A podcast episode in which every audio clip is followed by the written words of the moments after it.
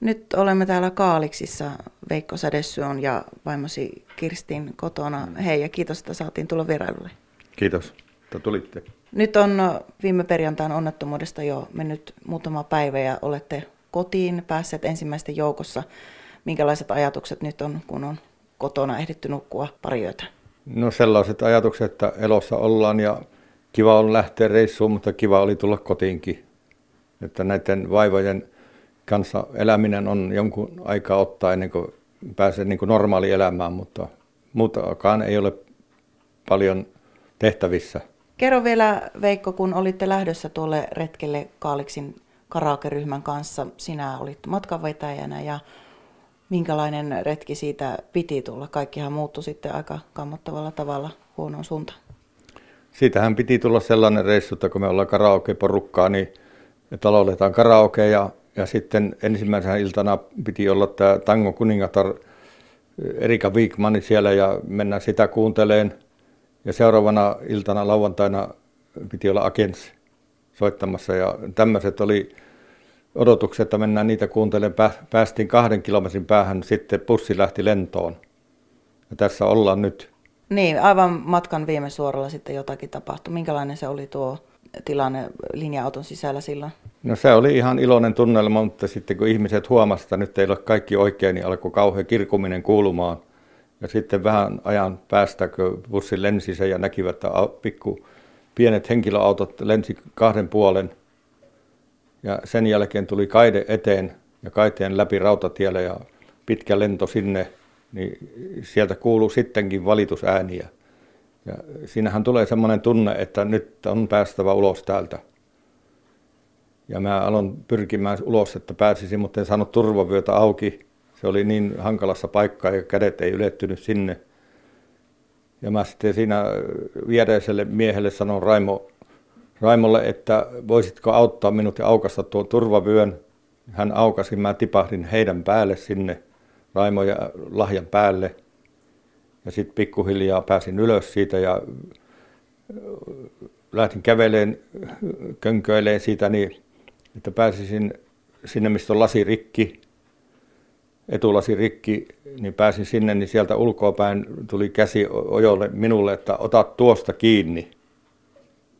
Joku sivullinen, mikä pääsi siihen lähelle, niin hän oli auttamassa siellä. Ei ollut palomies eikä ambulanssimies ollenkaan, aivan sivullinen. Ja minä pääsin pois sieltä. Sitten ja pikkuhiljaa alkoi tulemaan sieltä sitten porukkaa, veristä porukkaa, mutta kauan kesti ennen kuin tuli seuraava. Ja minä hermona kävelin tietenkin siinä, että miten on käynyt kaikille siinä nurmikolla ja linkkasin jalkani vuoksi, kun jalka oli kipeänä. Ja sitten semmoinen sokki päällä oli. Ja tietenkin jäin odottelemaan sieltä, että milloin sieltä tulee. Ja tietenkin ajattelin, että miten hän vaimoni pärjää. Ja mä meinasin siinä välillä, että mä menen sinne alas ja kävelen, mutta vielä tein jonkun ringin kävelin ja sitten menin alas sinne. Ja että mä tulen hakemaan ja auttamaan porukoita, niin ajoi pois minut, että ei sinun tarvitse tulla tänne. Että kyllä me hoidetaan tämä asia, että mene sinne ylös takaisin. Ja siihen pitkän odotuksen jälkeen niin tuli aina vain porukkaa sieltä, mutta ei, vaimoni ei tullut sieltä. Ja sitten vihdoin viimein hän tuli, 2 miestä talutti tulemaan häntä, niin oli aivan punainen pää ja kasvot, vaaleatukkainen ihminen, niin se oli hirvittävä näky. Oli muiden verta ja oma verta niin pää täynnä ja hän tärisi niin kuin olisi kylmissä ollut, mutta sokki päällä oli. Ja sitten maahan makaamaan selälleen siihen ja minä menin lohduttamaan ja kaikkia yritin lohduttaa, ketkä tuli pikkuhiljaa siellä niin kauan, kun meidät laitettiin ambulanssiin ja vietiin sairaalaan. Ja loppuja minä en tiedä, että milloin ne loput on tullut, mutta ei siinä kerinyt monta tulla, että olisiko ollut tuommoinen alle 10 henkilöä kuitenkin, aika paljon alle 10 henkilöä. Sen jälkeen vietiin meidät sairaalaan. Ja sitten jatkui tietenkin se touhu siellä. Siitä mulla ei ole kuvaa, kun mä en enää ollut paikalla. Onnettomuustutkintakeskus on nyt tutkinut ja yrittänyt selvittää, että mikä johti tähän onnettomuuteen. On myös kuulunut viestiä teiltä bussin kyydistä olleelta, että kuljettajalla olisi huomauttanut ilmeisesti sinä olisit huomauttanut, että oletko väsynyt. Joo, näin kun tuli semmoista tietoa kansanmatkustajilta, että ei ole ajaminen oikein turvallista. Ja minä tein saman totemuksen ja menin kuskin viereen sinne ja sanon, että oletko sinä väsynyt vai mikä sulla on. Niin hän käänti päätänsä minua kohtaan ja sanoi, että ei ole siitä kysymys. Mä että hyvä on, jos ei ole siitä kysymys. Ja sen jälkeen, en muista tarkkaan kyllä, mutta viimeisen pysähtyksen jälkeen tämä oli kyllä tämä asia, niin se jatkuu vähän se touhu siinä, että ei ollut turvallisen näköistä se touhu, se kuskin touhu. Niin mä siinä ajattelin, tuli oma mieleen vain, että toivottavasti pääsemme perille, nyt ei ole enää pitkästi matkaa. Jos olisin arvannut kaikki lopputulokset, niin olisin yrittänyt tehdä jotain. Tässä tietenkin on monenlaisia tuntemuksia nyt tämmöisen onnettomuuden jälkeen ja osahan ei enää karaoketa laulaa eikä muutenkaan, että olette menettäneet ystäviä ja osa on menettänyt puolisonsa. Että ihan varmasti on tunteita laidasta laitaan, että mikä on nyt päällimmäisenä. Me pantiin karaoke-homma nyt toppiin vähäksi, että marraskuun loppuun saakka, että katsotaan miten meillä on voimia ja sitten yritetään vähän aikaisemmin kokoontua porukalla, tällä pienellä porukalla, ketkä on jäljellä, ketkä oli mukana. Ja käydä jossain, missä me voidaan jutella tästä asiasta keskenämme, että kuinka jatketaan eteenpäin. Ja, että se tarvii semmoista niin kuin palautumisaikaa meille kaikille, vaikka me ollaan kuitenkin yhteydessä niiden kanssa koko ajan, ketkä on tullut jo pois sairaalasta. Nytkin tiedän, että yksi mies on tulossa pois sieltä, just olin puhelimessa, oltiin vähän ennen kuin te tulitte tänne. Katsotaan, on vähän vaikea niin kuin etukäteen ajatella kovin pitkälle, että miten ja milloin. Ja heti kun alkaa olla voimia, niin tulemme ottamaan yhteyttä kaikkiin, ketkä ollaan pois sairaalasta jo. Miten tämmöinen niin kuin kriisiapu ja kaikki muu apu, mikä tämä onnettomuuden seurauksena on ollut tarpeellista, niin miten on hoidettu, että te olitte kuitenkin todella kaukana poissa kotoa, yli 400 kilometrin päässä siellä Kuopiossa, niin mitenkä sillä niin kun näet tämän kriisihapupuolen?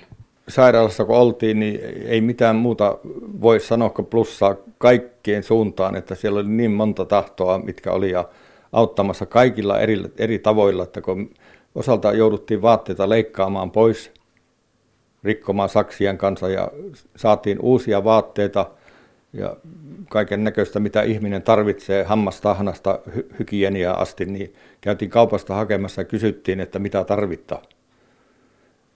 Ja kriisinen apu oli heti, ensimmäisenä iltana tuli yksi tyttö sinne ja antoi sitä apua, mitä me tarvittiin ja seuraavana päivänä tuli 2. Että kaikki on kyllä toiminut sillä, että ei voinut odottaa, että näin paljon on avunantajia ja haluavat antaa apua. On varmasti ollut myös semmoisia tuntemuksia, koska sinä ja vaimosi kuitenkin selvisitte, ymmärsin, että aika sillä pienillä vaurioilla, että kaikki saivat kolhuja, mutta että varmaan myös semmoinen kiitollisuuskin on mielessä tällä hetkellä. Joo, totta kai tietenkin.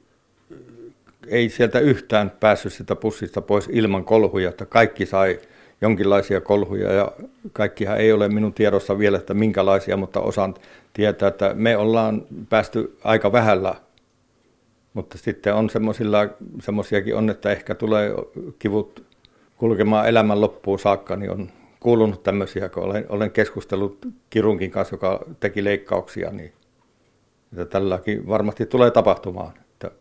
Ei koskaan pääse eroon tämän matkan tapahtumista. Ja varmasti vielä käsittelyä joutuu tekemään pitkään oman pään kanssa ja tämän teidän porukan kanssa ja tietenkin tämän teidän pienen paikan kanssa, että Kaaliksin kunta on pieni ja varmasti aika moni toisensa tunti. Että nyt vaan toivotaan, että aika menee eteenpäin ja elämä jatkuu niin kuin se voi jatkua. Että. No kyllähän se näin on ja meillähän oli tämä porukka niin kuin semmoinen iso perhe voi sanoa.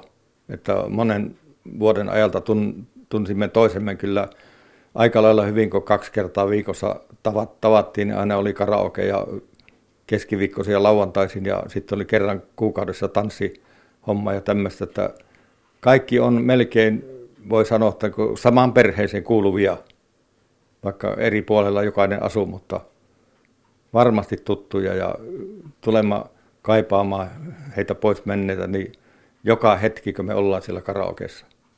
Ja varmasti tullaan juttelemaan asiat läpi monta kertaa.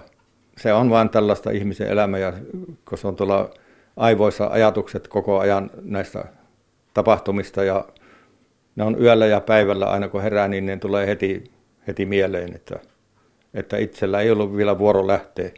Että se olisi voinut olla me, jotka tässä ollaan vaimoni kanssa, niin sitähän emme pysty itse säätelemään millään tavalla tuomassa tapauksessa, että se on kellekään huonosti, niin sille ei oikeastaan itse voi mitään. Kirsti Sädesuo, muistatko sinä mitä ennen tuota onnettomuutta, minkälainen tilanne se oli bussin sisällä? No se oli aika kauhea tilanne. Me lähdettiin niin varmaan lentokoneella lentämään.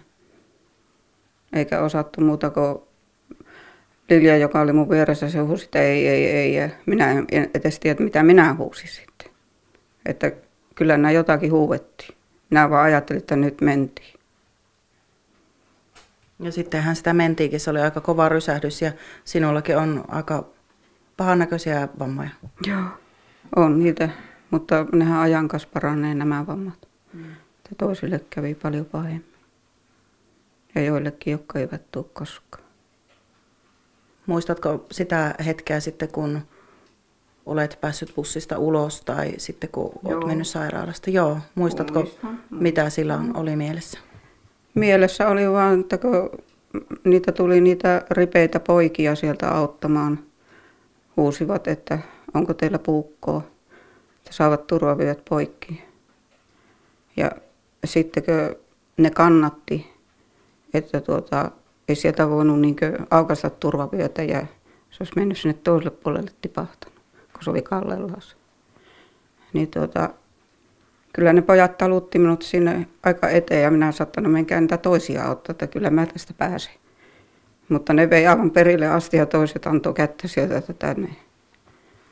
Ja sitten vaan Veikko oli heti siinä lähellä ja se otti kans kiinni ja vei sinne nurmikolle. Ja sitten juoksi joku sairaanhoitaja ja sanoi, että hän on sairaanhoitaja. Sinne nurmikolle istumaan. Että kyllä mä muistan ja sitten kun lähdettiin ambulanssiin. Mutta se oli pitkä aika odottaa se. Ja kun tuntui, että ei jaksa istua ja piti mennä sitten selälleen, mutta kun ei uskaltanut mennä. Se oli niin kipiä pyötärö. Että onko selässä jotakin, kun se painoi se vyö niin kauheasti tuosta oikea kylkeen, niin se otti niin kuin hengityksen. Että en mä tiedä, siinä olisi niin hirveän paljon kertomista. Niin ja kaikkea varmaan ei ole vielä itsekään ehtinyt käsitellä, että aika vähän aikaa siitä vasta on. Niin on. Te olette ensimmäisten joukossa päässeet kotiin ja olleet nyt muutama yön kotona, että kuinka se täällä kotona sitten sujuu. Sinullakin on jalka kipeää, miehelläsi on jalka kipeää ja kipuja on, että pärjäättekö kotona? Joo, no kyllähän me pärjätään. Eihän siinä sen kummempaa. Mä kävin hakemaan eilen vähän pillereitä lisää lääkäriltä ja sitten torstaina otetaan tikit pois tuosta ohimosta. Mutta jalka saa olla vielä kauemman aikaa ennen kuin otetaan tikit pois. Mutta kyllä se yöllä oli hirveä tuskaa, se piti huutaa. Ei pystynyt kääntyynkään. Se on ollut, mutta kyllä se ohi mennä. Selviätte varmaan tästä kuitenkin sitten porukalla ja pidätte yhteyttä ja tuotte toisiaan. Joo, se on ainakin toivomus, että ollaan paljon yhdessä ja puhutaan.